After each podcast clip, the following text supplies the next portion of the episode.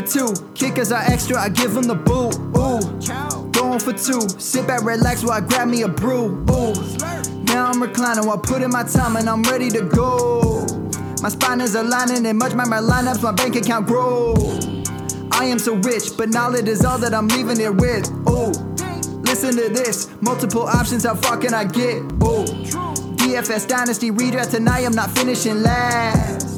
I'm finishing past any and all I am looking to last. What else? This spot is popping and I am so locked in and only opening the door when it is opportunity knocking. And all of these spots keep on talking and talking. So what are we talking? What kind of alignment and running it deep? Even players forgotten or came from the bottom or hitting that top. And this spot is popping, yeah, this spot is popping. And woo! This is the armchair. Yeah. Put up your arms, yeah. Sound the alarm, yeah, yeah. What is going on, guys, and welcome to episode 302 of the Armchair Fantasy Show. I'm your host, of course, Jeff Lambert. Follow me on Twitter at Jeff Lambert77. Of course, we are on the Going for Two Live podcast network. We're here every Wednesday and Friday on Facebook Live, Twitter, Twitch, and YouTube, and of course, in all major podcast networks. I'm here with my co host. 900. Yes, sir. Yes, sir. I was going to mention that. Uh, I'll introduce y'all first, and then I'll mention the, that we're at our, our, our, next milestone here. So, Tim, what's up, man? How are you?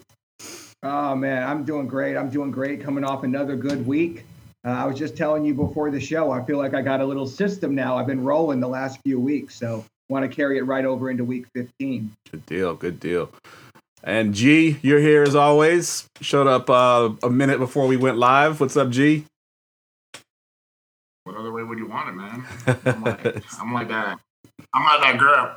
I'm like that girl at prom, dude. You don't even know if you're gonna go to prom, Jeff. But I'm here with you, bud. We're here at prom. Let's go, man. good stuff. Uh, so As, as good, by the way. Hey, 900. 900. I was just gonna say, as as Tim alluded, 900. I, I don't have a beer tonight, so I'm gonna I'm gonna cheers my uh my my Under Armour my Body Armor Light here. This is what I'm drinking tonight, guys. It's a flavored coconut water for you right there. um, yeah, so yeah, episode 900 on the YouTube channel. If you haven't uh, heard already, uh, this is a, a big deal. Obviously, we, we had our 300th show for the Armchair Fancy Show a few weeks ago. Uh, now the number 900 for the Going for Two Live podcast network overall. Uh, a lot of big names contributed to this. Uh, you know, the Doc, uh, James Ferretti, Kyle Senra, uh, Dan the B League says if he's in the chat, I'm not sure if he is or not. He is some nights, but uh, he was part of this. Uh, Devin and the guys on the Thursday night show. Uh, Gator J, uh, of course, Danny Ocean and Losty Mix on the Tuesday night. Mike, uh, Mike and his crew on Tuesday night as well. So a lot of lot of shows on the network that contributed to this 900. So appreciate everybody out there that that contributed, and hopefully to get uh, 900 more. Let's let's do it. Yes, sir.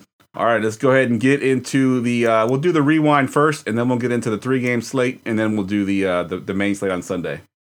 The Weekly Rewind. Rewind. Rewind. All right, one good, one bad. Gerson, what you got?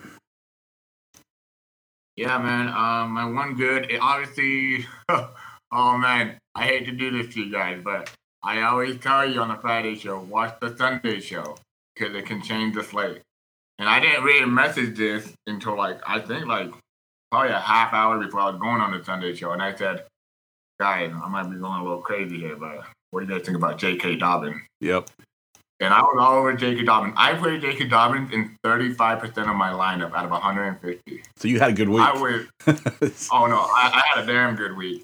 I was very happy. Um, really, in reality, um, I had to figure out a way to make all the wide receivers I wanted to play and fit him in there. Obviously, Amon-Ra St. Brown screwed me, and so did Elijah. Uh, not Elijah. Uh, Garrett Wilson. Garrett Wilson. Um, yep. Those guys would have gotten me 20 points. I probably would have won like 20 grand at least, you know. But hey, you, I, I'll take the profit, and it was a good profit. So I'll take that. But the Sunday show, I tell you guys show up, and I don't say that just to get clickbait or anything. I say that because I give you the answer to the task. Absolutely. And on top of that, I gave out a lot of good play. My bad, my one bad was I said I almost think the Bronco, the Bronco, the Cowboys are a locked defense. I that was one of the stupidest advice I gave on the. I mean, I probably should have said, you know, if you uh, if you want to fade GPP, that's understandable. And I had the Bronco, I had the Cowboys defense, I think forty five percent, so that probably hindered my profit. yeah. Yeah, definitely. Uh, a lot of people had the Cowboys D for sure. Tim, what you got for your good bad? Yeah, my one good was Chris Moore. Uh, I thought Chris Moore was clearly the play on the Texans last week, and then I found out Phillip Dorsett was over 30% owned in cash, which was just wild. I wild. did not get that. I had I, him. yeah, that that was shocking to me. So uh, I said my other one good was that bankroll management because uh, last few weeks, man, I've been playing this process and it's been working out for me. So I'm gonna Good keep stuff. that rolling. My one bad was uh, Greg Dulcich. Uh, I unfortunately came. I did not want two Broncos in my lineup, so I had came down to Jerry Jeudy or Greg Dulcich, Oof. and I went with Dulcich. And uh, yeah, that one really hurt Ouch. that one really hurts. So, uh, you know, future reference, if somebody's out, it's not always bad to play two players. Yeah, definitely. Uh, so so my one good I have been talking about it in the last couple of weeks. Home golf. Uh, he ended up being pretty chalky. He played. It he was in most cash lineups, but he has he you know came out and did really well for me. Uh, and I, I went ahead and threw in the Panthers D because unlike most of the people that out there that played the Cowboys D, I played Panthers D in my cash lineup, and they only got seven points compared to I think Cowboys got three or four. Uh, but they were like fifteen hundred dollars less than the Cowboys, obviously. So I was able to pay up elsewhere. So that really paid off for me well. Uh, my one bad was uh, was Mr. Joe Mixon. Uh, apparently, my locks of the week are just the ones you want to fade because the last two weeks I've picked uh, the locks of the week that just been terrible. Joe Mixon was uh, was my bad last week, and really I had one other bad decision in my cash lineup, and you know y'all talked about Dorsett and, and Chris Moore. My choice that it was was uh, I was either to play Dorsett and Dulcich, which is what I ended up playing, or I was to play Chris Moore and and Chig Chigawanasu or whatever his name is. I chose wrong. If I had chose Chig and uh and uh, Chris Moore, I would have really made bank last week. But my cash line still cash, so uh, had a good week overall.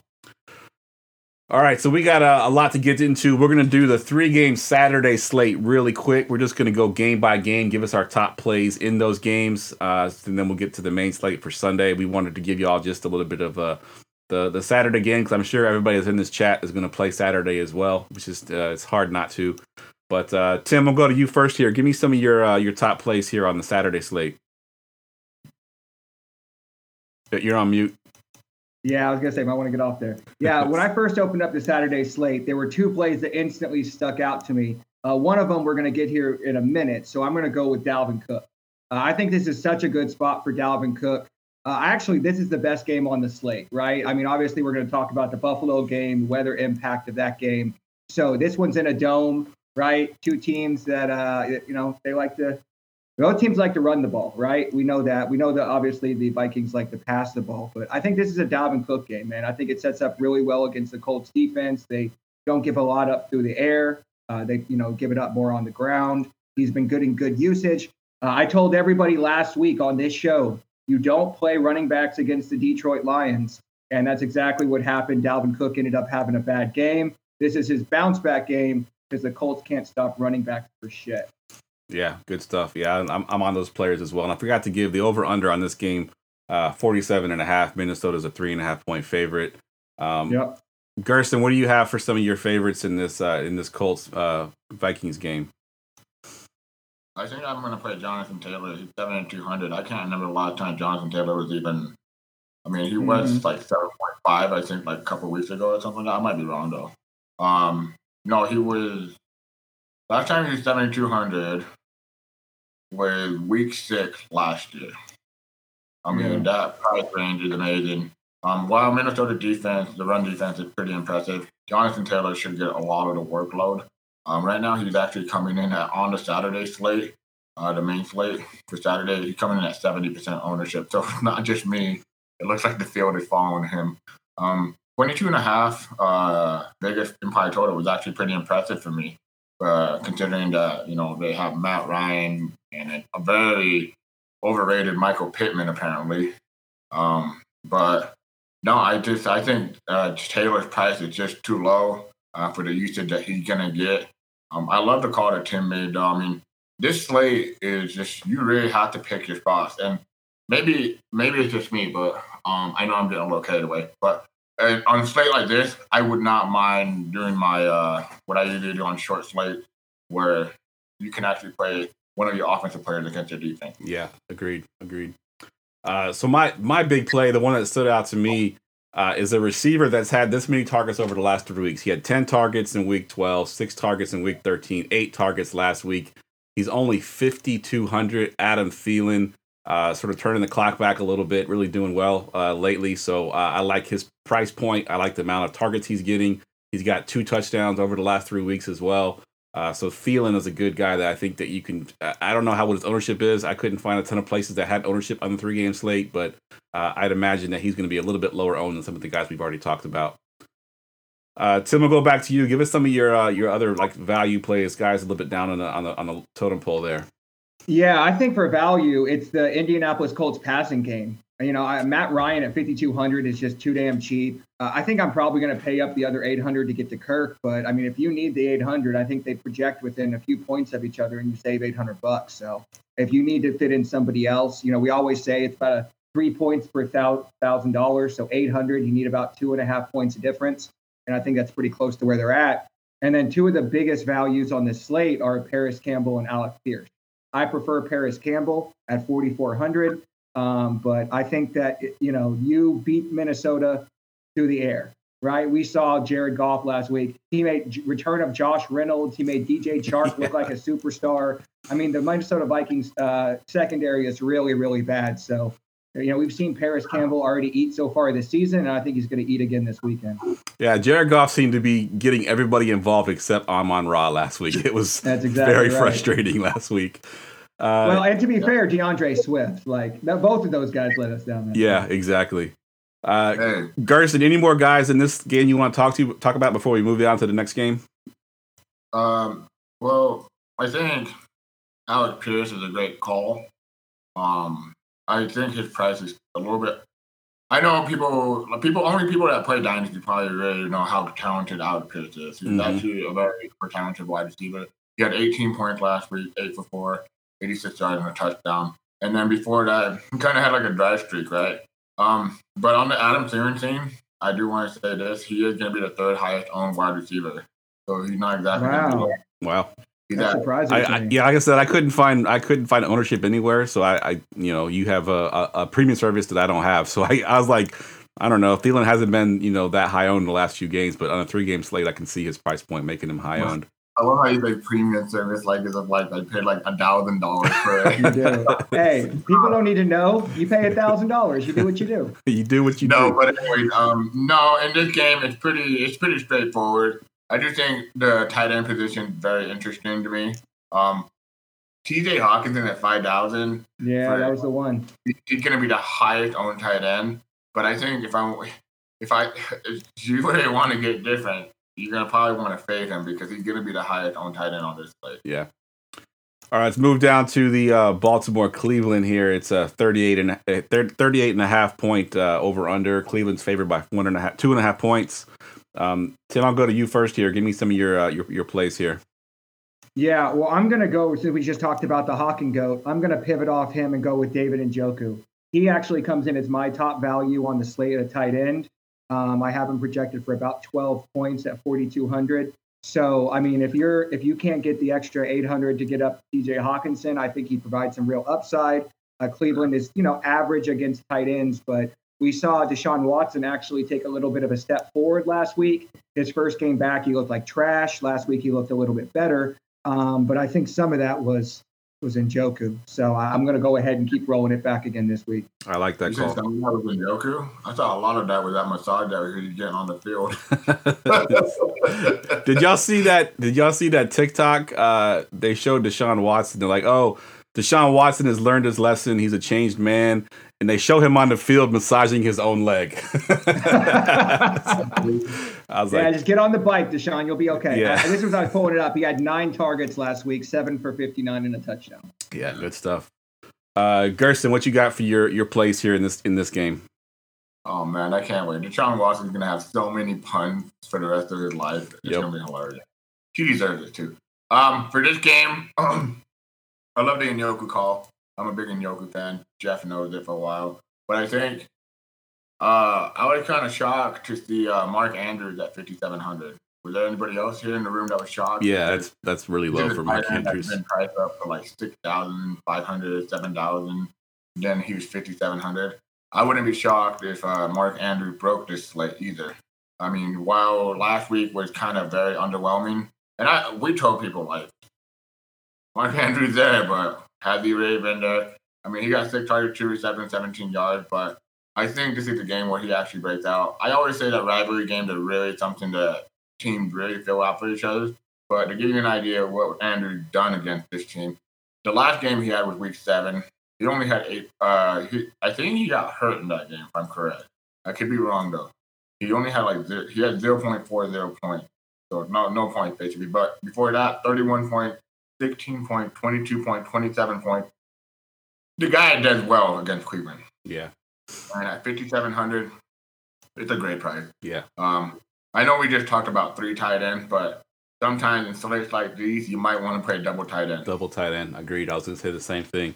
And and just kind of piggybacking on the Mark Andrews thing, the reason he, I think he had a bad game last week was uh, the guy I'm going to talk about, Tyler Huntley, went out in the game with a concussion. Uh, he only had 12 attempts. You know, obviously he uh, couldn't throw the ball to Mark Andrews, which we saw last year. He did a ton of.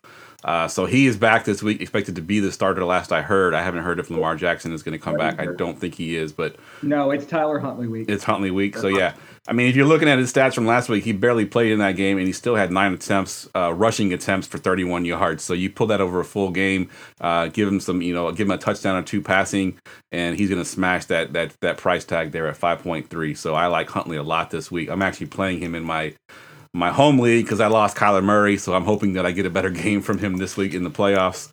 Uh, but Huntley is one of my favorite plays on this slate as well. I do want to mention one thing about this um, slate. Uh, usually, rivalry games sometimes are low scoring, so yeah. this is a rivalry game.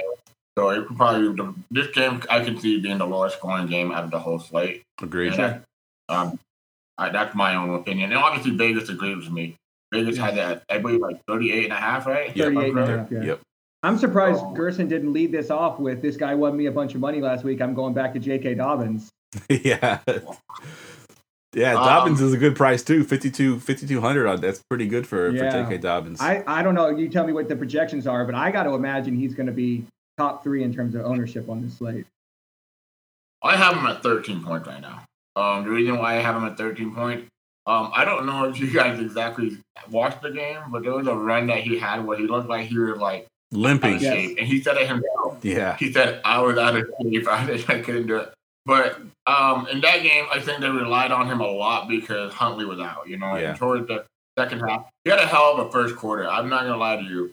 I legit, like, as when he scored that touchdown, Jason can vouch for me.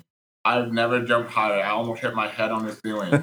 and and then his son Xander goes, What's going on? I'm like, JK, JK, JK. And he goes, what are you kidding about? And I'm like, I Dobbin, J.K. Dobbin. And he's like, Dobbin. And he thought I was talking about uh, uh, that that little character in Dobby. Harry Potter. Dobby, Dobby from yeah, yeah, Dobby from Harry Potter. No, I'll give it to you, G, because you came in the chat and you said J.K. Dobbins is going to get at least 50 yards and a touchdown, and he basically did that in the first, first quarter. quarter. Like you were already cashing that check in the first quarter. Agreed. Hey, man.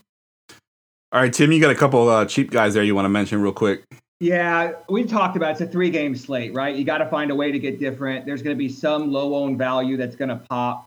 Uh, and so I just mentioned a couple guys that can get a little cheap. Uh, Donovan Peoples Jones, uh, because uh, Amari Cooper against Marlon Humphrey has not worked out great for him in the past. So I think we could see some more DPJ. And then Demarcus Robinson seems to have the better connection with uh, Tyler Huntley. So uh, at 4K, if you want to fade maybe Alex Pierce or, or Parris Campbell, one of those guys, want to go different. Uh, Demarcus Robinson, I think, is going to come in at much lower ownership. Good stuff. All right, let's move into this last game here. Miami at Buffalo. The over under is 43 and a half. Bills favored by uh, seven points. Uh, there's some weather in this game, Tim. What are your thoughts on this game? Yeah, the first thing I put is snow, but how much snow, right? Because we've seen how Buffalo can get. If it's a few, you know, little flurries, they can, you know, burn it off in the morning or whatever. It's not going to be too bad. But if we get one of those shady McCoy, like there's a foot of snow kind of yeah. games, uh, I don't really want any part of this game. I'll probably play the running backs and the defenses because that's what you do in a snow game. Uh, when I first opened up this slate, this is what I was going to say earlier. For me, it was Josh Allen lock button, no question. Right? He's 8,300. He scored 30 points against Miami last time. and this time he gets to play them at home. He's got his full, you know, everybody's healthy on the team, and then this blizzard comes through and it's going to wreck all of my Josh Allen. So uh, I probably will not have much Josh Allen. I think he'll probably be, uh, I, you know, I don't know that he has that 30 point ceiling in this in this weather, but maybe he does, right? And maybe because of the snow, he comes in at lower ownership. Uh, but yeah, right now, uh, with the way it's looking, I'm probably not going to be playing Josh Allen. I'm going to stick to that dome game. Yeah, that's a good call. What about you, Gerson? Anybody you like in this game? So on this game, I'm gonna have a. I I don't know if this is the way I can do it. Can I have a combo stack? Sure, do it.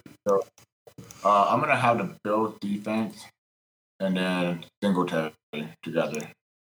I think this game, if this game's gonna be a snow game, Josh Allen hasn't been the same, and he hasn't Yep. been the same five games.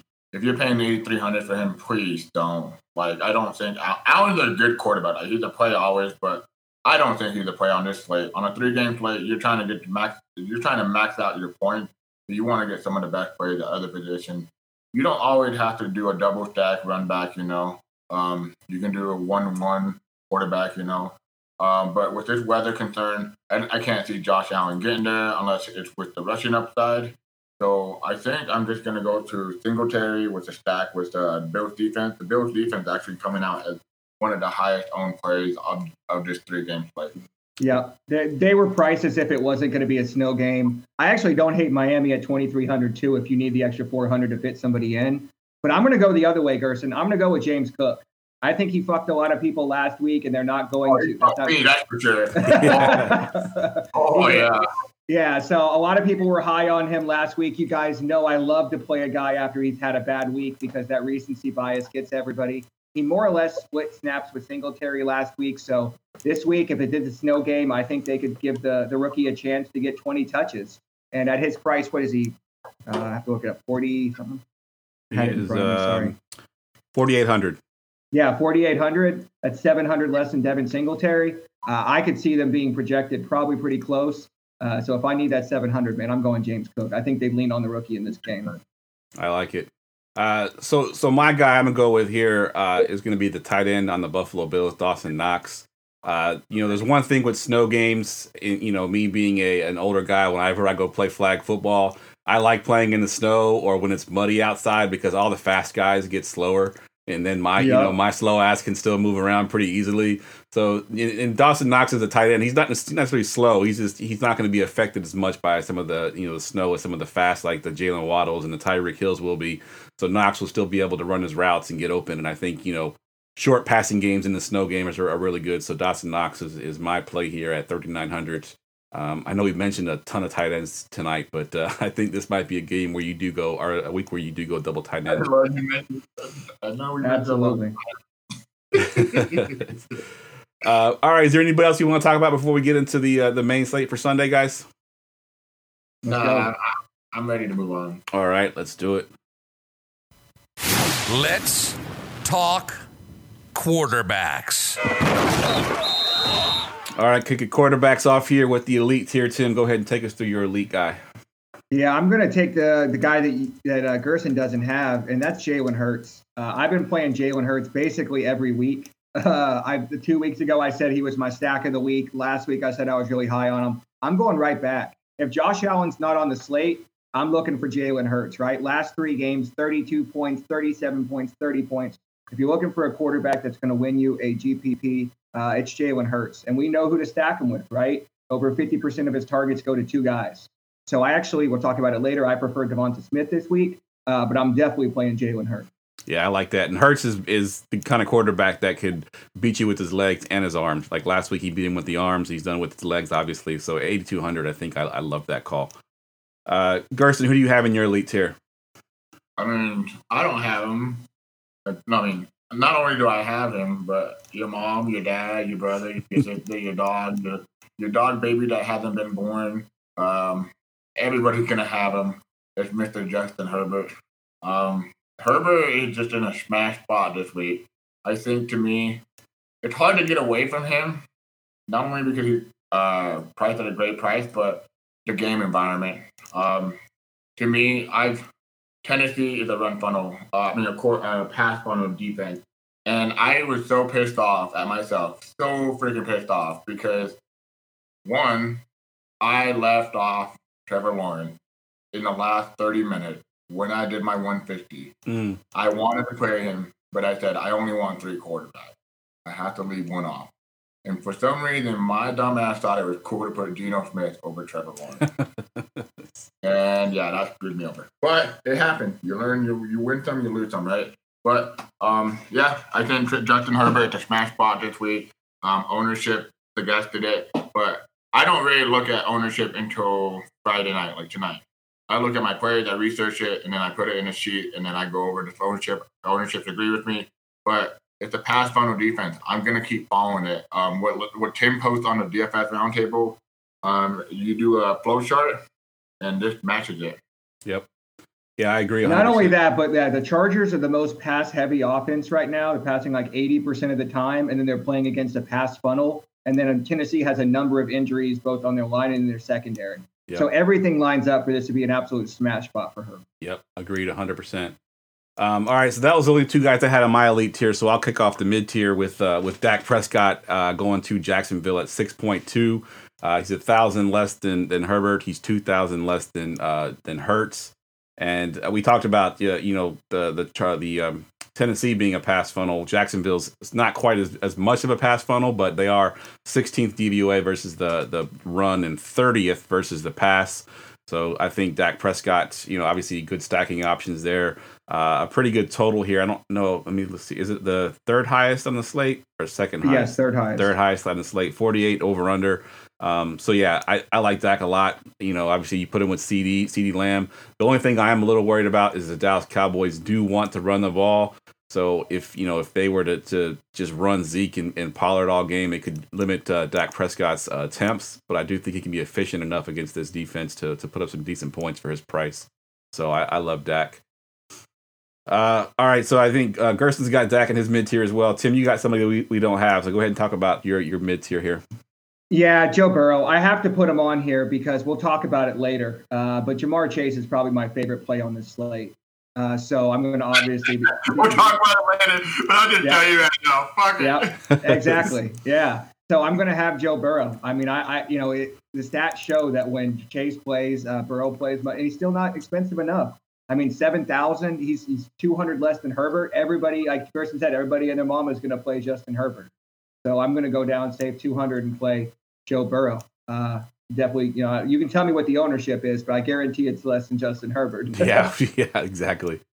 All right, that's it for the mid tier. Uh, we'll go down into the value tier. And uh, Gerson, you have a guy that me or Tim don't have, so I'll let you go and kick it off here. Talk about uh, your guy there. Um, so on your Joe Burrow thing, um, Joe Burrow is seven point eight, uh, Herbert ten point six. The highest actual own quarterback isn't Herbert; it's actually Patrick Mahomes and Jalen Hurts. So, um, wow. but I'm not paying for Mahomes no more. I'm good. I'm out. Um, so Ryan Tannehill, while everybody sees a pass funnel defense through the Titan, the Chargers aren't that great either. Uh, what the Chargers team defense has been very vulnerable this year, mm-hmm. and I love to target them in showdown because apparently they play every Monday night and Sunday night, Thursday night, but they never play on the main slate, just like the Chiefs. But um, I want to play them. I, I want to play against them. His price range is so cheap, and I get it. Tannehill hasn't been great, right? Like he's not sexy at all. But what if this game does turn into a shootout? What if yeah. Treylon Burks is active Treylon Burks, he I think he had a concussion if I'm correct. Yep. Yeah, I think he's already been rolled out though, hasn't he? Yeah, he's been rolled out. Did he rolled out? Yeah. Uh, so we got Chigo, Robert Wood, and uh, Russell Westbrook. but Ryan Tannehill at 5,300, especially a quarterback that can run the ball. I mean, he gets one one rushing touchdown, two passing touchdown. He's medium value, but I think he's more of a value play and you can do a one-one stack with him, not a two-one. Yeah, yeah. But I like Tannehill for his price range. I like it. Uh, Tim, talk about uh, your your quarterback there. Mac Jones. Yeah, back then they didn't want me. Uh, no, so the Philadelphia Eagles modify their game plan the most of any team in the NFL. New England Patriots are second, right? When they play a run funnel, they run. When they play a pass funnel, they pass and they're going to pass all over the Raiders this week. I don't care that they're running out third, fourth string wide receivers. Uh, we've seen him top 20 points a couple times this year. Basically, Vegas gives 20 plus points up to every quarterback they face, and that's not going to change this week. I have him projected for almost like 18 points, which is like three and a half, almost four times value. That's ridiculous. There's not a ton of value on the slate, which we'll talk about due to some things that changed today. Obviously, the big uh, news of the day was Mike White is out and Zach Wilson will be starting, which completely changed the slate from my standpoint. So if I'm looking for a cheap value quarterback, I'm going with Mac Jones. Yeah, Mac Jones' price is ridiculous. Mac Jones' price is ridiculous. He's he's priced less than Jameis Winston, who's not, hasn't even yeah. played this year. Uh, Desmond yeah. Ridder, who's a rookie making his first start, price less than him, price less than Sam Darnold, price less than Zach Wilson. Joe I mean, Flacco. Joe, yeah. it's ridiculous how how cheap he is. I think they forgot about his price point and just left him there. So that price point makes it very very tempting to put Mac Jones in the lineup. Uh, yep. He's who I had in my lineup as well. I had Mike White, but of course Mike White's been ruled out, and I don't want Zach Wilson, so that just eliminated that whole situation there with the the, the Jets and that going up against Detroit. So uh, that's it for the quarterbacks. Let's go ahead and move into the tight ends. Did somebody say tight ends? All right, uh, the elite tight ends here, like uh, copy paste uh, Travis Kelce at the top there, seven point eight. Uh, but Gerst, yeah. you do have one elite tight end that we don't have uh, normally in the in the top tier here. Talk about your guy. So I have a very serious question. It's not on tight ends. That's on quarterback. Before I know we moved on, but I have to ask this: If you stack Mac Jones, you do a full on stack, and you can play the top players of all plays. Yep is it gonna be worth it? Like, do you guys think it might be worth it? Like, I'm I mean, talking, like, I'm looking at, I'm telling you right now, I just optimized the roster. It has Kelce, Ja'Marr Chase, Miles Sanders, Derrick Henry. Yeah. I mean, that's pretty good. That could pay yeah, off. Yeah, we've seen before a quarterback win the Milly Maker with 20 points because the guy hit every other spot. Yep. So I think that's very, very viable with Mac Jones this week. Agreed. He only needs to give you about 20 to 25 points to be viable if you hit every other spot. Yep. I feel like Matt Patricia put it in, in my lineup on DraftKings right now. A guy that doesn't know freaking offense. He's just gonna click a whole bunch of buttons on DraftKings. All right, yeah, that looks good. Let's go. Let's go. Yeah. Uh, anyway, back to tight end. Yeah, Mark Andrew. I mean, not Mark. Travis Kelce is obviously uh, a lock in, um, just a, a, straight up play. But the guy I'm looking at is Don Goat. Um, Don goes to me He's actually my highest value tight end, and I have him projected for almost 14 points against the Jacksonville Jaguars. Last week, he had a 14 point game, actually, for 10 targets, 6 receptions, 6 receptions, 87 yards. I think this game can actually shoot out. Um, and Vegas is definitely agreeing with me 48 point implied total. I like this game environment. I'm going to have a lot of exposure to it. I think a lot of people are, but um, Gold is the highest owned tight end. He's coming in. Can anybody? Yeah. Can you guys guess what he's owned at? It's kind of shocking to me. I thought I didn't think he was going to be that high. Take a guess. Eighteen percent. Yeah, that's what I had him about fifteen. Fifteen percent. Oh. I was yeah. shocked. I was like, "Holy shit!" Isn't it? I actually but, uh, have Tra- Travis Kelce higher ownership. I have Travis Kelce at twenty percent. So. I have Kelce. yeah, Kelce is seventeen percent. Yeah. Okay. But it, it, it's just crazy how high Ghost is. But I think Dak Prescott loves him, so I'm gonna go right back to him. Yeah, and it's a flow chart. We always talk about the flow chart. One of the flow chart teams for tight ends, Arizona, right? Jacksonville, Seattle's not on the slate, so yep. you know where you're going. Good stuff. All right, so like I said, we we have we're just gonna call him copy paste. That's Kelce's new name now, copy paste, because we just put him in the elite tier. So we'll move down into the the mid tier here. Tim, who you got in your mid tier? Yeah, my other guy is Gerald Everett. Uh, this is just another way to get exposure to that Chargers game. Uh, you know, people are going to be stacking that game every which way. Uh, I like the way that they've been using Gerald Everett, though. I mean, they move him all around the field. They split him out wide. I mean, he's got the number seven there. He's got the Doc visor. Like he's out there thinking he's a wide receiver. He's running uh, routes like a wide receiver, and we know that's how you want to target this Tennessee defense. So, yeah, man, I like uh, Herbert. You know, we're going to talk about a guy in a minute. It's going to be very, very high owned. So if you want to get, uh, where do you have? Let me pull it up real quick. I guess I should have had that. I have him like seventh in terms of tight end ownership. So uh, I'll take that. Yeah, good stuff. He's basically a pivot off of Dalton Schultz. Good stuff. He's five percent, so he's definitely low owned. Yeah, that's what I say. It's a pivot. I mean, he's got some upside, but I think he's mostly a pivot. Good stuff. All right, Gerson, who do you have in your mid tier? Uh, I have Evan Engram. I'm going right back to the well. I think this whole uh, we're seeing it right now. Um, Trevor Lawrence is supposed to be a generational quarterback. I'm not saying he's playing generational right now, but he is improving every week, week in, week out, and he's proven that talent. I'm not going back uh, point chasing. I'm going back target chasing. Uh, the week before his uh, last week, he had seven targets, five reception, and he's had the, he's had a lot of targets. Um, I don't know what I, I think sometimes you know, uh, you lose confidence, you know. But he had only uh, six targets in three weeks from week nine to twelve. But after that, it bumped up, and I'm going right back to him. 3,800 against Dallas, a high point, a high uh, impact total, in a good game environment. And well, Trevon, I mean, Broncos defense, you got to give them prop. Yeah. They are elite, and Yep. they're coming out. But I think if Micah Parsons gets after Trevor Lawrence, he's gonna have a, a safety blanket. It's definitely gonna be Evan Engram. Yeah, I like that call. Just a, a quick note. I know this is a DFS podcast, not season long, but this is kind of crazy. Going into week 14, uh, this is how bad tight ends were this year. Going into week 14, Evan Engram was tight end 15 on the year. Has his huge game. He is now tight end four. Like that is crazy. That I how saw that. that is how bad tight end. 42 points is a lot of points. It is a lot of points, but I Yeah. mean to go from tight end 15 on the year to tight end four on the year, that's Yeah. how bad hey, the tight shout end Shout out position. to King Cap on Twitter who took down the underdog best ball mania uh, thanks to Evan Engram last week. So Yeah. Evan Engram won that dude a million dollars. He made Evan Engram his profile pick on Twitter. Hey man, I got to give it to him. That's yeah, that's awesome. That's awesome. Um, all right, so my mid tier tight end. Uh, again, I'm target chasing, as Gerson said here. This guy's got seven targets, six targets. Uh, he had one game before, but then he had seven and six the two weeks before that. Uh, and that's Cole Kmet uh, for the Chicago Bears. He is what four four thousand uh, against Philly. Uh, I do think you beat Philly over the middle. They do have some you know some pretty good corners out there. So I think the the way you beat them is at the tight end position.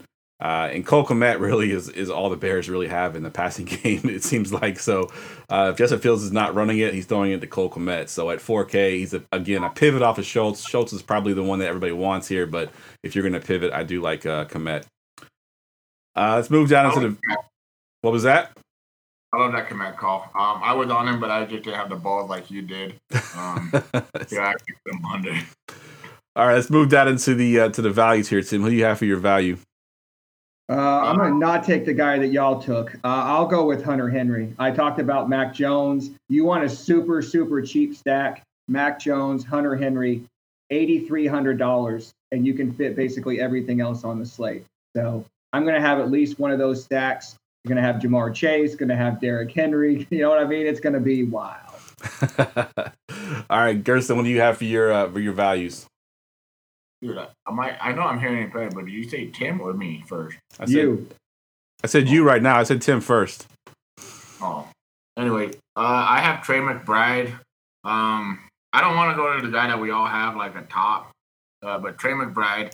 Um, this guy was an uber athletic tight end. Um, he's finally getting he he's getting work in a strange way. So it, in his last couple games, he kind of got taken out, but in this game, I actually see him being a with Colt McCoy. Uh, the Denver Broncos are uh, Justin Simmons, sometimes he gives up big plays, but last week he had six targets, three receptions, 28 yards. Um, not what you really want, but at the price range he had at 2,800, it, in a in a slate like this, where the top stacks, where people want to play Justin Herbert, Dak Prescott, CeeDee Lamb, and all those guys, um, tight end is probably the position you want to punt. Yep. Because there's only there's only one tight end that can destroy this place. His name is Yeah. Travis Kelce. Yep. Other than that, there's not going to be any other tight end that can really be like, oh my gosh, dude. Yeah, Tim." spoiler alert Evan Engram is not going to get 42 points again. Yeah, I'm not gonna happen. He's not going to do that. Probably for the rest of his career. That was a career game. Yeah, I, I will put hundred dollars and I'll donate it to the Scott Fish Bowl for the show. That Evan Engram will never touch 40 point again the rest of his career. It'll be in 10, in 10 years when he retires. but, uh, Trey McBride, uh, I'm gonna have him. I'm gonna have quite a bit of exposure. Uh, Colt McCoy is gonna start. Colt McCoy is gonna struggle, but he's gonna get that safety blanket. Yep, I like it.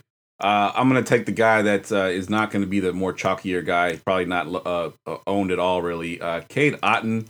Uh, he's been sneakily uh, decent here with getting targets. I know he played a tough defense last week, but he still had five targets. Uh, he only he, he, caught four of them for 28 yards, which isn't great, but uh, still to have five targets. He had 10 targets the week before that. Uh, this Tampa Bay Bucks team has been passing it a billion times, even if they're not very good. Uh, Cade Otton has been one of the more popular choices to throw it to, and he's he's sub 3K. He's at he's at 2.9, so he's probably one of the cheapest guys that I feel comfortable putting in my lineup. So uh, yeah. I got some Cade Otton. He was almost my sit call until I saw you had him as a value because he's like 12th in terms of tight end ownership. So yeah, he's real definitely... quick. The last guy we all have is Chig Okonkwo. Uh, we're going to go back to him again this week with Treylon Burks out. Uh, I think he's a good play, and he's in that afternoon slate, so you get a little bit of you know, got that late that PMR we all want. Yeah, exactly. I was hoping that I could. I, I was hoping that I could actually play him because I was gonna do the whole. Uh, you guys ever seen Friday? He's like, Chico, come here. Chico, get that touchdown. all right, good stuff. We're ready to move on to running backs. It's time for running backs. running backs. All right, uh, Tim, why don't you kick off our running backs here? You me to hit the drop? I do.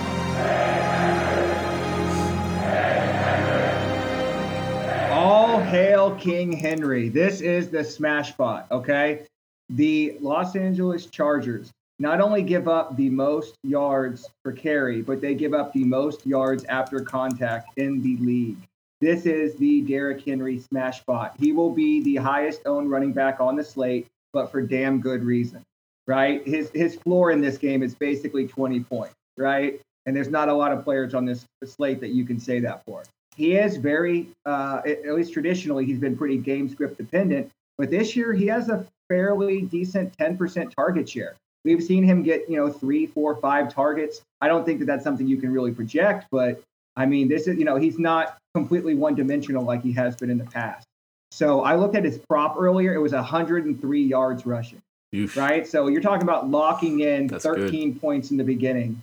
Uh, and then just basically hits a touchdown. He's at 19 already. So I don't know how you get away from playing Derrick Henry this week, uh, especially in cash. You obviously can get away from him in tournaments, but I think when I'm making a cash lineup, Derrick Henry's probably the first player I'm putting in. Yeah, how frustrated was he last week, right? I mean, he crushed it in the first half, and you're like, yeah, this is going to be. And then he did nothing in the second half. It was like, what happened to Derrick Henry? that forgot about him. Yeah. Yeah.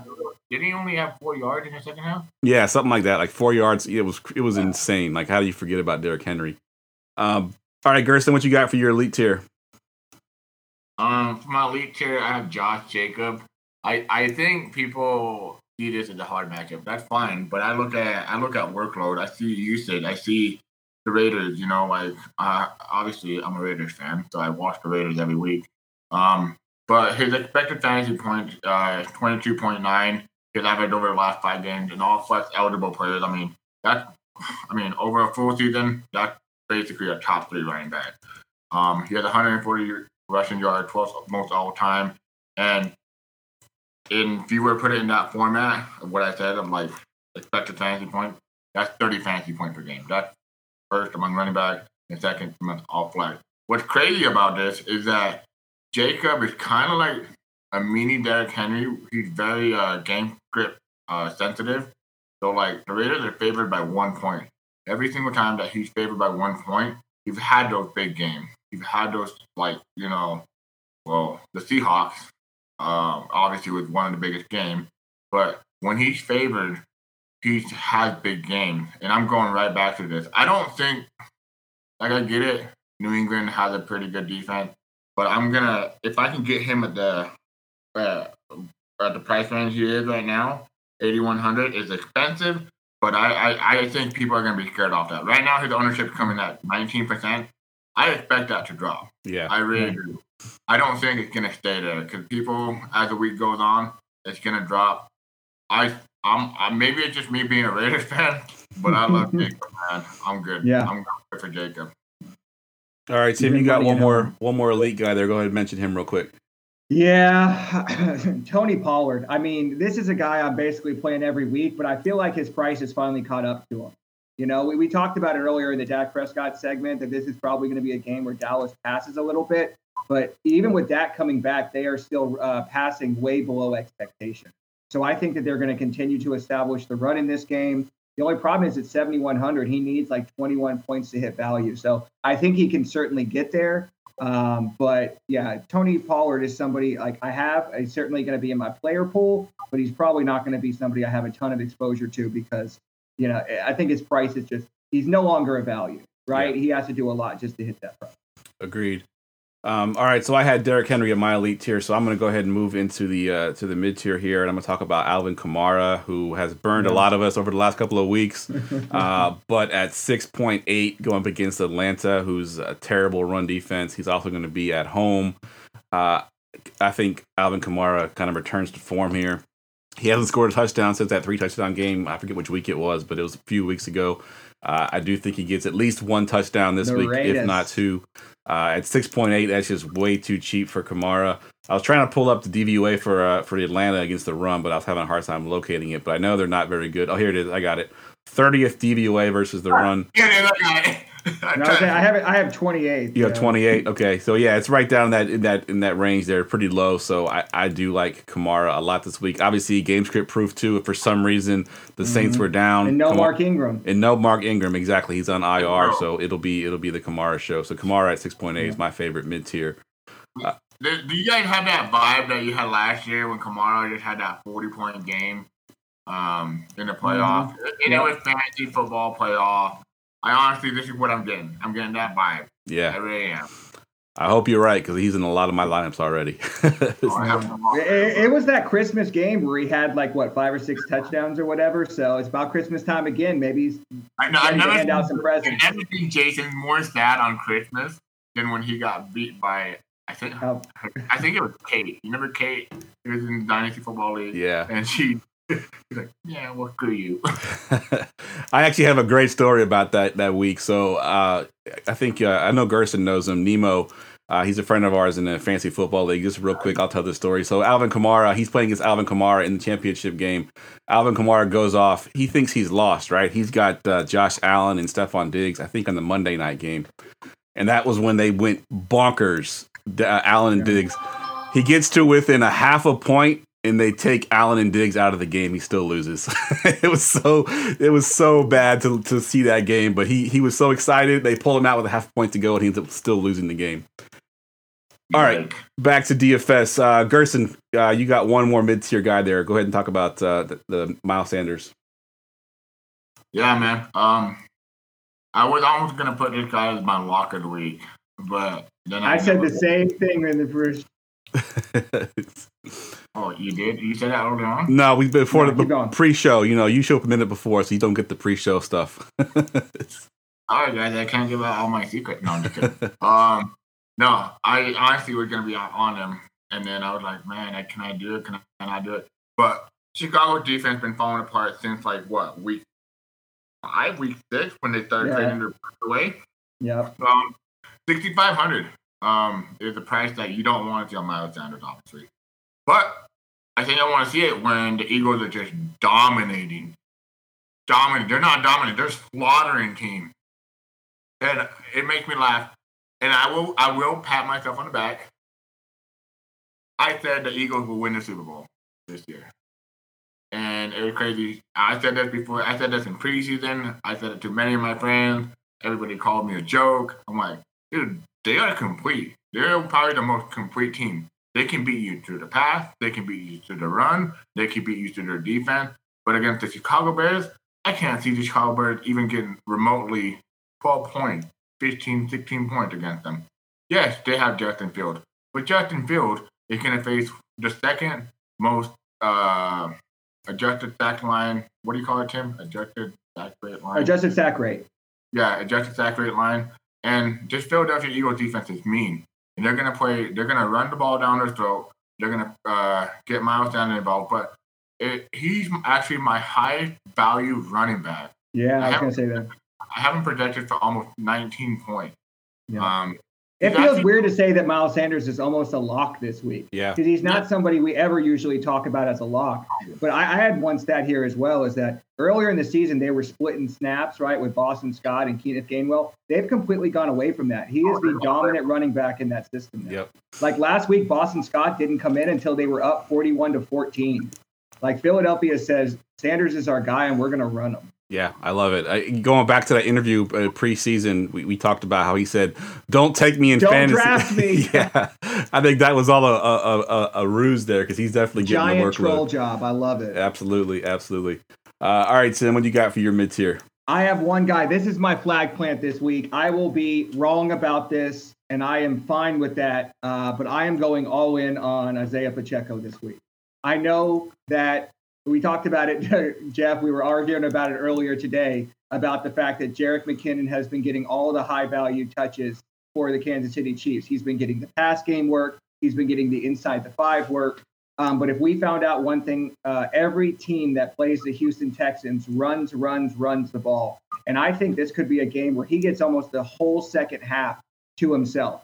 They mostly use Jerick McKinnon when they are close, when they need to pass the ball. And I think that this could be a thing where they say, look, we're up, you know, 28 to 28 to 7 or something in the second half. And they just give this rookie 20 plus touches and just let him go crazy. So this is the Isaiah Pacheco breakout game. I'm calling it now. Um, we talked about it. King Henry, uh, Miles Sanders, and Isaiah Pacheco is going to be in my cash lineup. I tell you right now. Good stuff. All right, uh, I'll just mention that you had Zeke also there at 6,200, but we're going to move down into the value tier now. And uh, Gerson, go ahead and kick off the uh, value tier. Man, I get it. I get it. I get it. Nobody wanted to play Zonovan. Nobody wanted to play Bam Bam Knight, man, as I like to call him. And, uh, uh, it's funny because on on DraftKings his name is Zonovan Knight, but on a lot of optimizer tools and everything, his name is actually Bam, Bam. Knight. So what are you gonna? What are you gonna? I want to call him Bam Bam Knight man. Um. Uh. We saw the news. Zach Wilson starting again. I don't know why you would do that. I don't know how much suffering the Jet fan has to go through. Like, I am sorry for you guys, but there is good news. Um, I I I an undrafted free agent that done this well in the first what I don't know how many games been now three games, but um last time I heard I seen that was Arian Foster I'm pretty sure, but he's getting the workload and that's all we want. I understand that the Detroit Lions defense has been better. That's great. But for the price range that he has at 5,300, that's so cheap. Yeah. And we're, the And Michael Carter, who, right? Like he Yeah. took that job. yep. Well like, I don't even think Michael Carter Williams playing, is he? Yeah, he played last week and he was resigned to backup duty. Yep. Yeah. Oh, um, so basically, 17 attempts, still averages 4.2 yards per carry. He got a touchdown. We're not asking for like 20 points here. We're asking for 15 points. And on a slate like this, the value is hard to come by. And Bam Knight, I just feel like Bam Knight is my J.K. Dobbin this week because Yep. people don't people don't want to play him because he's facing Detroit Lions. Have been pretty good stout defense against the run, and they've actually been a good stout defense against the run since they fired that defensive coordinator Glenn. Was that his name? Yeah. Aaron Glenn, yeah. I find it weird because he was actually a defensive back Yeah. in the NFL. Yeah. But you know, um, Bam Knight. I love the I love that call, man. Yeah. Uh, I think the Jets are going to go run heavy this week. They get a game at home. Uh, we know home golf is good, but road golf is shit. So I think this could be a game where I like Bam Knight. Uh, they'll, they'll preview for later. Bam Knight in the Jets defense. Yes, I yes, it. yes. I like it. But no, um, I the last thing I want to add on that, I love it. No, not on that, but on your Bam, uh, on your Pacheco call, I love Pacheco, man. I've been a big Pacheco follower since like the offseason dynasty. Jeff seen me draft Pacheco in dynasty league. Jeff seen me trade for Pacheco in dynasty league. Yep. That's the sad thing. I'm that guy that's like, oh yeah, I like this guy. yeah. Good stuff. All right, Sim, what you got for your values? Uh, Uh, let me see. I mean, value honestly is not great. Like uh, Pacheco might end up being the lowest I get. I put Patriots running back because that's still up in the air. Uh, at this point, it looks like Rhamondre may play. So if Rhamondre plays, I'm completely out on the Patriots. Uh, if he doesn't play, then I may play uh, Damien Harris because it looks like he may uh, be good to go. Uh, but I'm still kind of iffy. I think Pacheco may end up being. I, actually really like that Bam Knight call. I lied. I'll probably he'll probably be as low as I go this. Good stuff.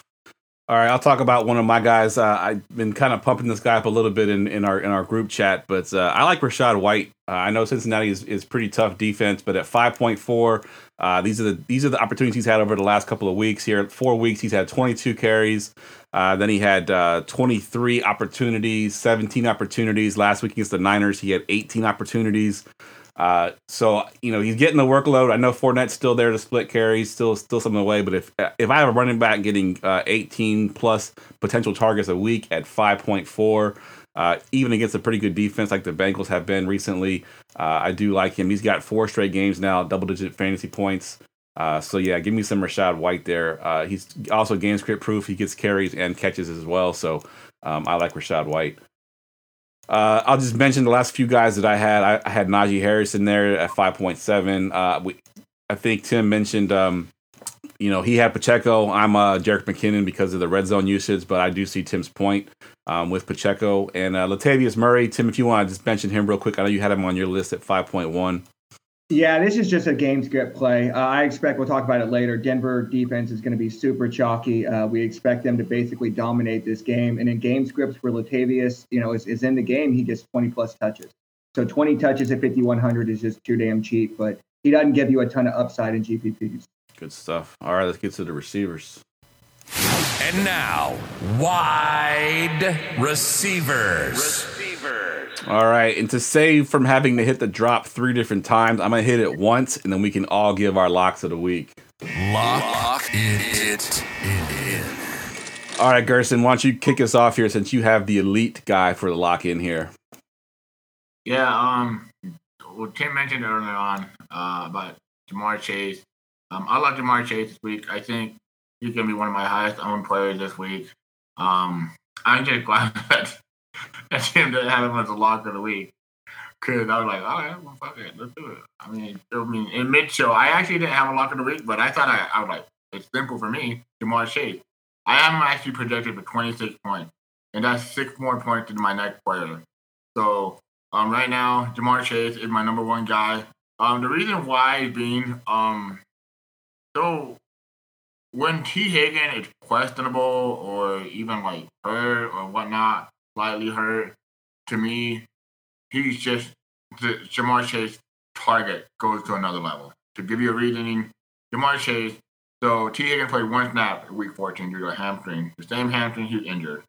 Uh, Tyler Boyd questionable. Both players are expected to play, but let's just put that out of the way, right? With Higgin and Boyd in Week 14, Ja'Marr Chase led the NFL in target share, 47%. That's crazy. That's 15% target. That's 15 targets. Sorry. In three career games, career games that Higgin have earned six targets or less, Chase have averaged 22 fantasy points per game, and that a 15.3 targets per game in those contests. When Higgin isn't 100%, Chase obviously is in the workload like it's an incredible workload. That's the workload at the league.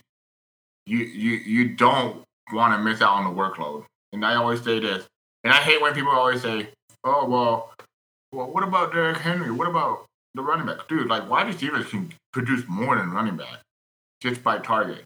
I've always said targets are more valuable than carries. Yep. No matter what, a tar- a running back a running back gets ten yards. Okay, cool. But if a wide receiver gets 10 yards, they're getting one more point because of a reception. That's it. Yep. You know, running backs don't get uh, running back per carry point. No, But that, wide receivers uh, one target, one point. 10 yards, two point. You know what I mean? yep. But I love Ja'Marr Chase. I know. I, I'm just hoping like if it, it, it all falls in, like if this is maybe this is a Ja'Marr Chase week for me. 8,300 is a, quite a price to pay for, but Yeah. with the target and volume he can get, I'm gonna lock him in. I like it. Yeah. I'll just add one thing to that. When you think of uh, wide receivers that can give you over 130 yards, I think of three guys, and the other two guys, Justin Jefferson and Tyree Hill, are not on this slate. So when you talk about, I mean, don't get me wrong, I love Davante Adams, but I think you save 700 and you lock in Ja'Marr Chase. Yeah, I like it. I love What a that call. Green Bay fan. I love Davante Adams. yeah, so we're we're well well rounded here because I have the the mid tier lock it in receiver. Uh, I got Chris Olave for as bad as Atlanta is against the run, they're worse against the pass. They're actually 29th, I believe, DVOA versus the pass. Uh, Chris Olave, a podcast that I listen to regularly. Um, I just listened to it on my way home from work tonight. Uh, had this question: Who leads the league in third down catches this year? And it's Chris Olave. You wouldn't think a rookie would lead the league in that category. Also leads the league, last I checked, in air yardage as well. Uh, playing at home versus a bad defense, 6.5. I think he comes out and, and smashes here at 6.5. Uh, so yeah, give me some Chris Olave there. Now I, I haven't decided yet if I can play Chris Olave and, and Kamara in the same lineup. Uh, I don't think I can pull that trigger, but I do like both of them separately in different lineups. Tim, who you got for your uh, your lock of the week? Yeah, I'm going back to my boy Chris Moore. Uh, Brandin Cooks and Nico Collins have both already been ruled out. So he's 4,200. His price went up 800. But we talked about it earlier with Zach Wilson taking over. Uh, one of the big value plays I think I'm much lower on now uh, than I was before. So if I'm looking for a value play this week, it's going to be Chris Moore at 4,200. All right, good stuff. All right, let's do the uh, the the rest of the elite guys here, and I'll let you go first, Gerson. Give us the the one elite guy you have up there we haven't talked about yet. I think Jeff made me do this. Um, so when we see a comment in the chat, I have to call him out. And then Gator J, he said, "G, we need G, we need to get G a cooler." Laugh out loud. Hey, bro, I don't need a cooler. My beers don't go warm. I drink them quick, man. But I thought you were going to say I live in Utah, so my beer's never warm. yeah, oh, Scott owes me a twelve dollar. He, he owes me a he owes me money. He told me to put my beers out in the backyard. Well, they freaking froze, asshole. Anyways, um, CeeDee Lamb, obviously a smash spot against the Jacksonville Jaguars. Jacksonville Jaguars have nobody can defend CeeDee Lamb. Uh, we're targeting this game. It's going to be a, a well. What's up, Tim? Nothing. I just said they have nobody that can defend CeeDee Lamb. Yeah. Oh, hey, man, I thought he said they had someone. I'm like, please tell me who. I mean, am I missing something? Uh, they have nobody that can defend him. His price range is actually underpriced, in my opinion. Um, I think CeeDee Lamb is one of those wide receivers in the mid range I'm going to target quite a bit. I did it last week. It didn't pay off, but I think this week it might actually pay off. Um, I, I, I, keep coming back to this game over and over and over and over. Like I want to play this game so much. Like please tune into the Sunday show. I will give you my advice how much heavily owned I will be on this game because this game can legit be that Jack or not no that Lion. Uh, who did they play last week? Lion? Vikings. Viking game. I love this game, but it's, you have to find a way to make it fit. Everybody's gonna be on Justin Herbert, you know, but I think this is the game I want to be on. Edie Lamb. I mean, And if I could just add one thing to that, Jacksonville is 23rd against outside wide receivers. They are third worst against slot wide receivers. It matches up perfectly with how Dallas wants to play. So, yeah, I think CeeDee CeeDee Lamb's just smashes this week. good stuff. Uh, I had Chase and CeeDee in my elite tier. I also had AJ Brown. I do like AJ Brown at 8K, but uh, it, it, I, Tim mentioned earlier, you know, about the other guy there that uh, we'll, we'll talk about here in a little bit. But let's move down into the mid tier here, Tim, and kick us off here in the mid tier. Yeah, I'm gonna go with Big Mike, Mike Williams. Uh, we saw him kind of smash with uh, on you know Monday Night Football. Uh, I think this week everybody's gonna play Keenan Allen, and for good reason. He got great uh, targets last couple of weeks. Averaged like 14 targets, which is just insane. Uh, but there are two ways you beat Tennessee. It's not only by beating on outside receivers, but it's uh, outside receivers down the field. Right? We saw a couple weeks ago. I said play AJ Brown because his route tree matches up a good against this team. The same thing with Mike Williams. His route tree matches up perfectly against the Tennessee Titans. At 6,300, again, he's going to be popular, uh, but I don't see how you get away from Big Mike this week. Good stuff. Gerson, what you got for your mid tier? I love the Mike Williams call. I'm gonna give me. I, think. Uh, so you you only mentioned Mike, right? Not Keenan. He kind of mixed them a little bit there. He said Mike and Keenan, but he talked more about Mike. I'm, I'm going to Keenan, dude. I'm going to Keenan. It's like it's almost like you ever seen the TV show Keenan and Kel. You know, Yeah. that's the way. That, that's the way that is. But it's basically the same reason that Tim's going for. it. This this matchup is just too juicy, and I and I know that we mentioned Justin Herbert, we mentioned Keenan Allen, we mentioned Mike Williams. Like that's how good this game is.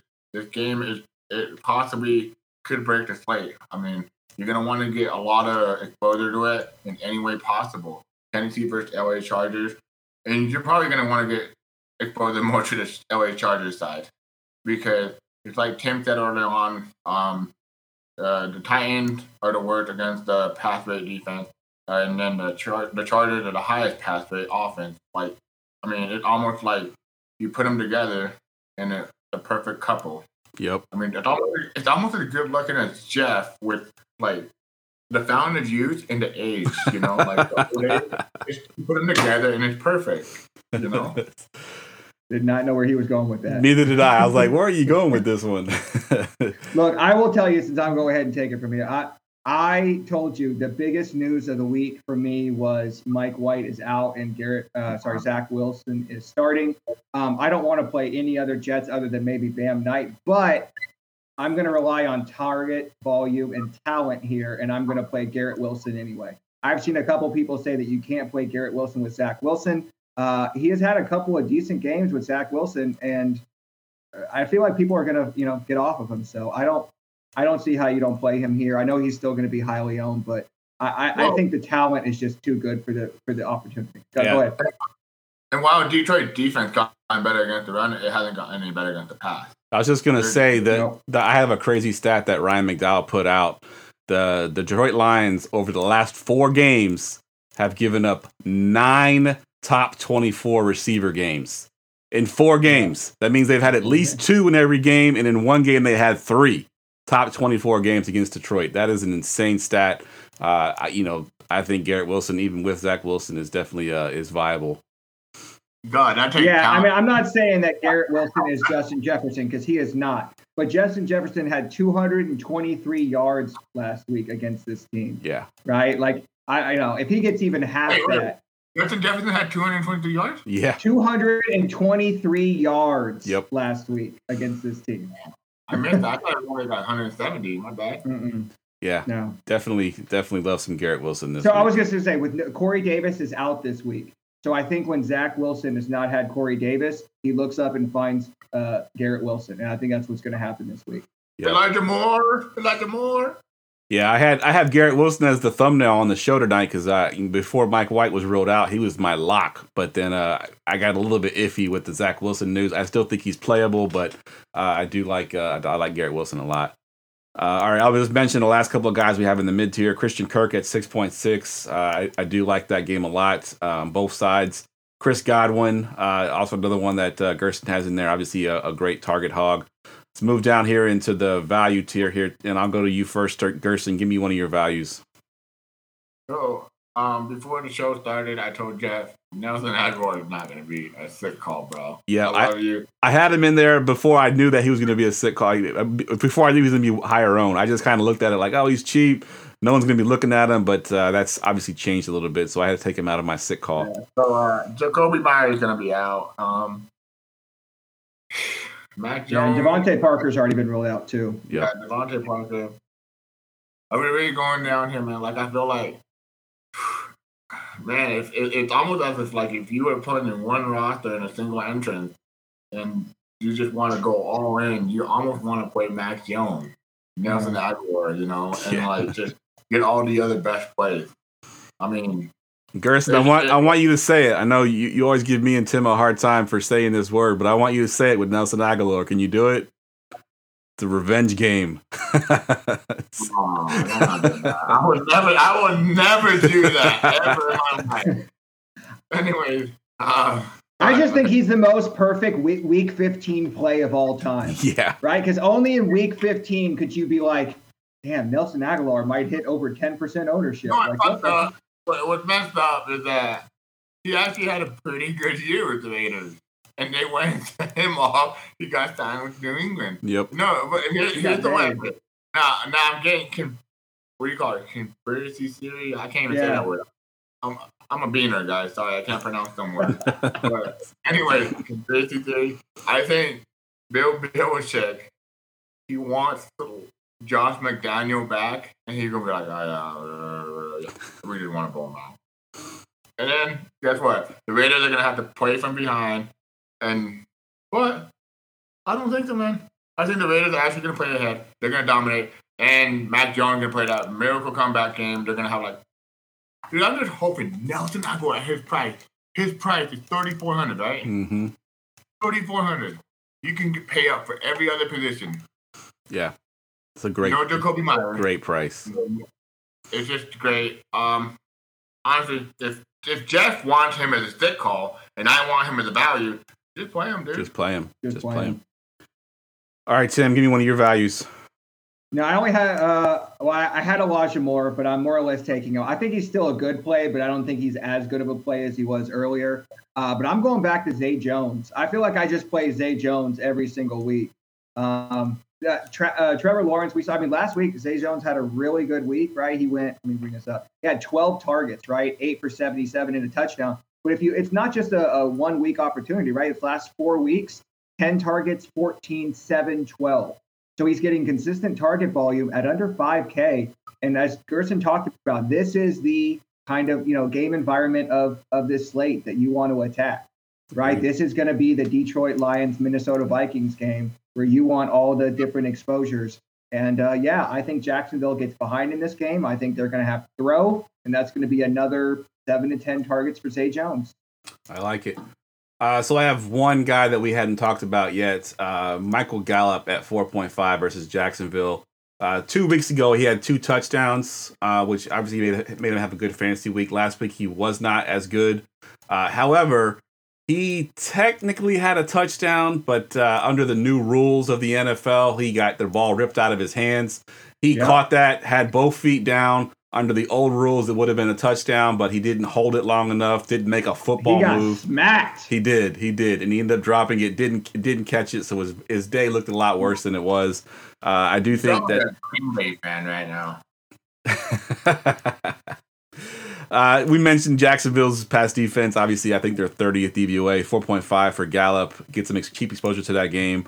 Uh, you are Yeah. counting on a touchdown. He hasn't had much yards yet this season, but if you can get a touchdown and uh, you know you know a couple catches here and there, I think Gallup can pay off his price pretty well. So uh, he's my one value that we hadn't talked about yet.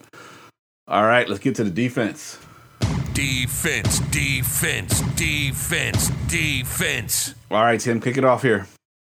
Yeah, this might be the easiest week for defense ever. Denver Broncos 2700, just lock it in. They're, they're playing Colt McCoy at home. I don't see how that doesn't work out in their favor. Uh, it- it's almost too easy. I, I, I think the general theme of this show has always been the chalk defense is good in cash, but don't play them in GPPs. That's basically what happened last week, right? The Cowboys failed. So if you faded them in GPPs, you had a much better advantage. Um, so I think, yeah, you play Denver in cash. And then if you want to get a little uh, wild in GPPs, I'm playing the Jet. We talked about it earlier with Bam Knight. Uh, road golf is somebody we want to attack. So I'm going to uh, Broncos in cash and Jets in GPP. I like it. Uh, Gerson, you got anybody you, you want to mention for defense here? yeah. So um, I, I obviously Tim is the king of defense. Ooh. And I'm kidding, dude. I love you, dude. Um, but I think I'm gonna go with the Cardinals defense, man. Yeah. The Cardinals defense is someone I, I'm looking at because I don't, I don't think Russell Wilson's playing. He's No, not. he's not. It's it's Brett Rypien. Yep. Or Yeah, Rip, it's however you Brett pronounce that name.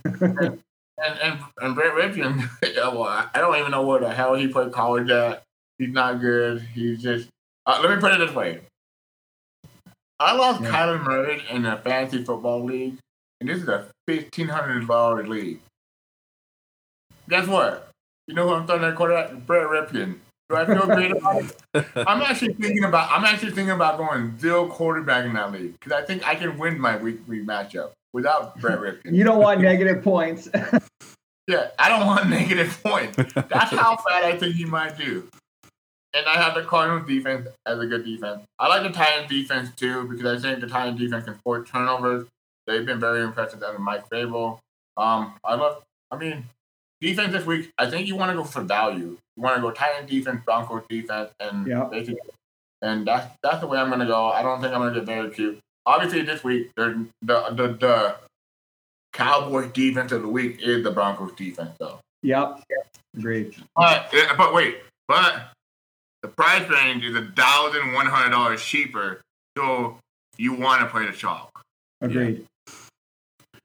All right. Uh, so I had Denver and the Jets. We already mentioned those guys. Did you want to talk about the uh, the one team you had there, Tim, that we didn't mention yet? Really? Yeah, I had the Patriots just as kind of a pivot off Denver, but as we talked about, they've had they have a bunch of injuries. I'm going to take that one off. I think I'm playing Denver or Jets. All But I do like that Cardinals call. I think he makes a really good point. Good stuff. All right. Let's get to our stacks. Goingfor2.com's weekly stack report. All right. Uh, since Gerson doesn't have one written in yet, Tim, you go first. Yeah, I mean it's the theme of the show, right? He's might as well be the cover boy this week. It's uh, pretty boy Justin Herbert uh, with Big Mike, and in this uh, lineup, I'm actually not going to play Keenan Allen uh, so that I can fit the big dog. So it's going to be Herbert, Mike Williams, Gerald Everett, and Derrick Henry. Nice. I like that stack a lot. Uh, my stack, pretty chalky. We talked about this game a lot. Uh, Dak, CeeDee Lamb, Schultz, bringing it back with Zay Jones. Uh, Jones gives you a little bit of salary relief there. Uh, I think there's enough punts that you can fit in uh, CeeDee and still pay for Schultz as well. So that's my stack. Uh, Gerson, what you got for your stack? I don't think we ever had this on the history of the show. We have 900 episodes, but we're gonna have stack on stack. Ready for this? So Tim just mentioned his stack. Well, I have a stack on stack. Henry's in his stack. I'm gonna add my defense, the Titans defense. It can be Henry and Titans defense. We're gonna do stack on stack. Nice. Yep, I like it. that. I like it. All right. Let's kick off the sick call here. And now, the sick call of the week. All right, it's been a while since we've had two out of the three of us hit their sit call. Mine was pretty much ruined in the first quarter when Corey Davis went out with an injury. He had no chance to hit value, but uh, Tim and Gerson had much better luck than I did. Uh, This is one of the ugliest week for sit calls I've seen because like Nelson Agholor is in play, Yeah. Nate Otten's in play, Chig's in play. it's yeah, Oh, we had to we had to dig deep for these. we definitely did this week. Uh, I'll let Gerson go first here. Give me your your sick call. So I think this guy was one of the first guys to get a touchdown last week on the red zone. He was. He was the first. Yep. Demo. He Um, was wide open though. They didn't even try and cover him on that play. It was embarrassing. Honestly, I'm telling you guys now, and I'm just saying it right now, and I'm not trying to be like, oh my gosh. But I think Jameson Williams can have a 15 point game. In this matchup, he's not gonna he's not gonna get colored by uh I have to hiccup all of a sudden. Sorry. it's great for podcasting. um, Sauce Sauce Gardner. Gardner. Yeah. He can be a little bit all over the place. Amon-Ra St. Brown is going to get covered by Sauce Gardner. And Matt Price is Sauce Gardner. He impressed me. I mean, one of the best defensive back I've seen come out. He Darrelle Revis must be training his ass, that's for sure. yeah. But Jameson Williams, if he gets that one touchdown and, you know, 50 yards, that he's smashing value. 4,100. You know what his ownership is right now? I've never seen this on a on like when I do a sick call. It's crazy. What is it? Zero point two. Yeah. Zero point two. Wow. Yeah, I have him at less than one percent. So I yeah, Wow. All right. the sickest of sick calls. Tim, what you got for yours? I actually was surprised that I had not used this guy as a sit call so far this year. I know I used him as a sit call last year. It's our boy OZ, Olamide Zaccheaus. Uh, this is, you know, we, we talked about it. We had to dig deep this week. And if you're going to attack the New Orleans Saints, man, you're, you're going to have to throw the ball. So I think this is a game where we talked about it. I think Olave and Kamara are going to smash on the Falcons. They're going to get behind. They're going to have to throw the ball. And at 3,400, I think he could see like seven targets, which you know, I mean, if he gets one of those long touchdowns we know he can get, he'll smash value. So, I, You not got somebody rid- I'm. Huh? You got rid of that quarterback. That's what I mean, Ritter. I'm sorry. Yeah, I mean, it, it's it doesn't matter. I mean, it's 3,400. What do you need, right? Yeah. You need, you know, 10, 12 points, and he's there. So I think, you know, they're going to have to throw regardless. Like they're going to be behind in this game, and those kind of game scripts fit him very well. Good stuff. All right, so so fans of the show, uh, y'all know that I, a lot of times I like to punt these receivers that could just have that one big play. I think famously I had a guy Jalen Guyton a couple years ago at 3K had his had his one big Friday play right there. definitely. And uh, so this guy has a has a nice trend going here. So four weeks ago he had one target, and then two targets, and then three targets, and then four targets. Uh, and that is Rashid Shaheed uh, for the New Orleans Saints. He's he's three point two, and he's one of those guys that could really take one catch and you know take it to the house. Uh, he had a, a, a long of 40 yards last week. He had a long of 35 yards against the 49ers. He just needs that one big play, give him a one big play and a touchdown, and uh, he pays off his salary right there.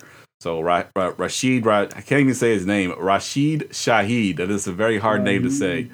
Uh, but yeah, at 30, 32K Yeah, you against could the have just gone with Jarvis Landry and made it easy on yourself. yeah, trying to say these hard names. Uh, but yeah, I, I love him. I actually have him in Dynasty in a few leagues and hope that he has a, a, a pretty decent end of the season here. So I think he's a good play against Atlanta's terrible defense. All right, fellas, that wraps up the episode 900 uh, overall for the whole network. It's pretty uh, pretty crazy here. Gerson was mad that he didn't get the 300th uh, episode a couple weeks ago, so he got the 900 episode overall. Uh, we'll go around the room as usual. Gerson, we'll go to you first. Yeah, I just want to let you know, guys, if uh, 900 is better than 300. So, yeah. um, anyways, um, no, first off, I want to put a toast. Oh, oh, oh. That's all I can think of right now. I want to say a toast to all you guys for 900 episodes. To all you guys that have been with us since the beginning until now, and hopefully to the end. Hopefully, we, well, to the end. I don't know how long it's going to be, but we appreciate you guys. Without you guys, we wouldn't be who we are. Uh, we wouldn't be Keto DFS. We wouldn't be Fantasy DFS. And well, Absolutely. Jeff would still be Jeff Lambert, obviously. um, but I don't think without us, Jeff Lambert wouldn't be Jeff Lambert. That's the truth. Yep. Because when I first met Jeff, I met him through an email. yeah. I didn't know who he was. He didn't even know that I followed his page. Yeah. Yep, that's when I first, very first started out. I was on Facebook, you know, pump, Right. pumping up my content Um, on Facebook. Yeah. But with all this said, there's one man we can honestly appreciate and say thank you to. It's Jeff. Yeah. Thank He you, put in sir. all the hard work, all the You're the real MVP. Appreciate it, He's the real MVP, all the background work. And I'm telling you, I seen this guy like legit be grateful for the people he had on the show. And he put out a lot of content. He put out a lot of people get bigger. They've left his site and gone on to bigger scene. But they don't they don't get gone on to bigger scene. He just basically op, uh, gave him opportunities. And that's all Jeff does on the Going for Two network. Honestly, Jeff, much love. And you know I always appreciated you. And going for two network. Cheers. Find me at the at, at GDFS, Fantasy GDFS. Find me on the Sunday show with Jamie, Ben, and uh, Zach. But anyways, this is more about Jeff, man. Thank you. Jeff, man. Appreciate that. Absolutely. Yeah, no, just man, it's a hell of an achievement. Absolutely. thank you, thank you. I was just gonna say that to piggyback on what Gerson said. I think uh, on our network we have seven or eight shows. Uh, all but one of them, uh, the person hosting the show, it was their first show as a host. Um, so I, you know, gave them the opportunity, and they've been crushing it. I mean, we got some great hosts on the show. That you know, all these shows I love to watch myself. Uh, they do a great job. So uh, appreciate it, guys. Uh, Tim, what you got? Yeah, uh, obviously, uh, get in the DFS roundtable. You check out my weekly thread. That's where I post all the best information from all around the internet. Uh, you can find me on Twitter at Keto DFS. And shout out to everybody in their playoffs this week. I know we're not a season long show, uh, but I know y'all are in the playoffs. Good luck to everybody out there. This is a nasty slate in so many ways. So I hope you find ways to advance into the next round. Good stuff. As always, guys, you can follow me uh, at Jeff Lambert77 on Twitter. And I want to promote uh, so, our season long show has ended for the season, uh, for the year. Uh, me and Ryan will be kicking off the show uh, sometime in January doing uh, rookie stuff. But Next Wednesday, we will be having a show at 9:30 p.m. and these two guys will also be on there. It is our end of year holiday show. If you come there looking for fantasy football advice, you came to the wrong podcast. We're just going to be getting drunk, doing trivia, uh, doing some fun mock drafts. I got some fun things planned. So if you want to just tune in, shoot the shit, drink a beer, whatever, hang out with us, do some trivia Mm-hmm. questions, Call just have some fun. ho ho ho. Yeah, exactly. They get drunk every week. yeah. I just I I saw a, a, a ugly sweater recently that had Santa Claus on it and it said I do it for the ho ho hos. I love it. All right, uh, for Tim, for Gerson, I'm Jeff. We will see y'all next week. Sorry for running a little long, guys. I didn't say it once. Go Pack, go!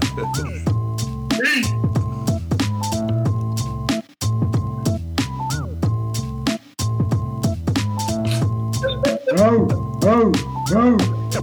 Oh my god, I'm like, oh, Jeff was